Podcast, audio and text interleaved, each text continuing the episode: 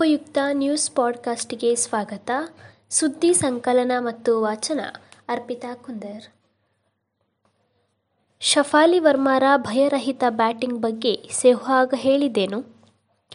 England ವಿರುದ್ಧ ತಮ್ಮ ಚೊಚ್ಚಲ ಟೆಸ್ಟ್ ಪಂದ್ಯದಲ್ಲಿಯೇ ಭಯರಹಿತ ಬ್ಯಾಟಿಂಗ್ ಪ್ರದರ್ಶನ ತೋರುತ್ತಿರುವ ಭಾರತದ ಮಹಿಳಾ ಕ್ರಿಕೆಟ್ ತಂಡದ ಓಪನರ್ ಶಫಾಲಿ ಶರ್ಮಾ ಅವರನ್ನು ಟೀಂ ಇಂಡಿಯಾ ಮಾಜಿ ಆರಂಭಿಕ ಬ್ಯಾಟ್ಸ್ಮನ್ ವೀರೇಂದ್ರ ಸೆಹ್ವಾಗ್ ಮುಕ್ತ ಕಂಠದಿಂದ ಗುಣಗಾನ ಮಾಡಿದ್ದಾರೆ.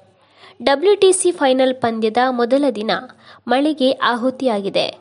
ಆದರೆ ಭಾರತ ಹಾಗೂ ಇಂಗ್ಲೆಂಡ್ ನಡುವಣ ಮಹಿಳೆಯರ ಟೆಸ್ಟ್ ಪಂದ್ಯದಲ್ಲಿ ಶಫಲಿ ವರ್ಮಾ ಅವರ ಬ್ಯಾಟಿಂಗ್ ನೋಡುವ ಮೂಲಕ ಆನಂದಿಸುತ್ತಿದ್ದೇನೆ.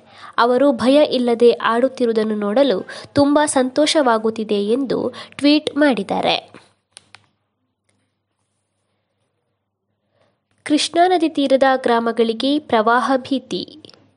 ಮಹಾರಾಷ್ಟ್ರದಲ್ಲಿ ಭಾರೀ ಮಳೆಯಾಗುತ್ತಿರುವ ಹಿನ್ನೆಲೆ ಕೃಷ್ಣಾ ನದಿಗೆ ಅಪಾರ ಪ್ರಮಾಣದಲ್ಲಿ ನೀರು ಹರಿದು ಬರುತ್ತಿದೆ. ಇದರಿಂದ ಕೃಷ್ಣಾ ನದಿ ತೀರದ ಗ್ರಾಮಗಳಿಗೆ ಪ್ರವಾಹ ಭೀತಿ ಎದುರಾಗಿದೆ. ಕೋಟೆನಾಡು, ಬಾಗಲಕೋಟೆ ಜಿಲ್ಲೆಯಲ್ಲಿ ನದಿಗಳು ಉಕ್ಕಿ ಹರಿಯುತ್ತಿದ್ದು ಪ್ರವಾಹ ಭೀತಿ ಎದುರಾಗಿದೆ. ಹಿಪ್ಪರಗಿ ಜಲಾಶಯದಲ್ಲಿ ಒಂದು ಪಾಯಿಂಟ್ ಮೂರು ಎರಡು ಲಕ್ಷ ಕ್ಯೂಸೆಕ್ ಒಳಹರಿವು ಇದ್ದು, ಅಷ್ಟೇ ಪ್ರಮಾಣದಲ್ಲಿ ಕೃಷ್ಣಾ ನದಿಗೆ ನೀರನ್ನು ಬಿಡುಗಡೆ ಮಾಡಲಾಗಿದೆ. ಹೀಗಾಗಿ ನದಿ ಪಾತ್ರದ ಜನರಲ್ಲಿ ಆತಂಕ ತಂದೊಡ್ಡಿದೆ ಎಂದು ಮಾಹಿತಿಗಳು ತಿಳಿಸಿವೆ. ಸೋಮವಾರದಿಂದ ಬಸ್ ಸಂಚಾರ ಇರಲಿದೆಯೋ ಇಲ್ಲವೋ?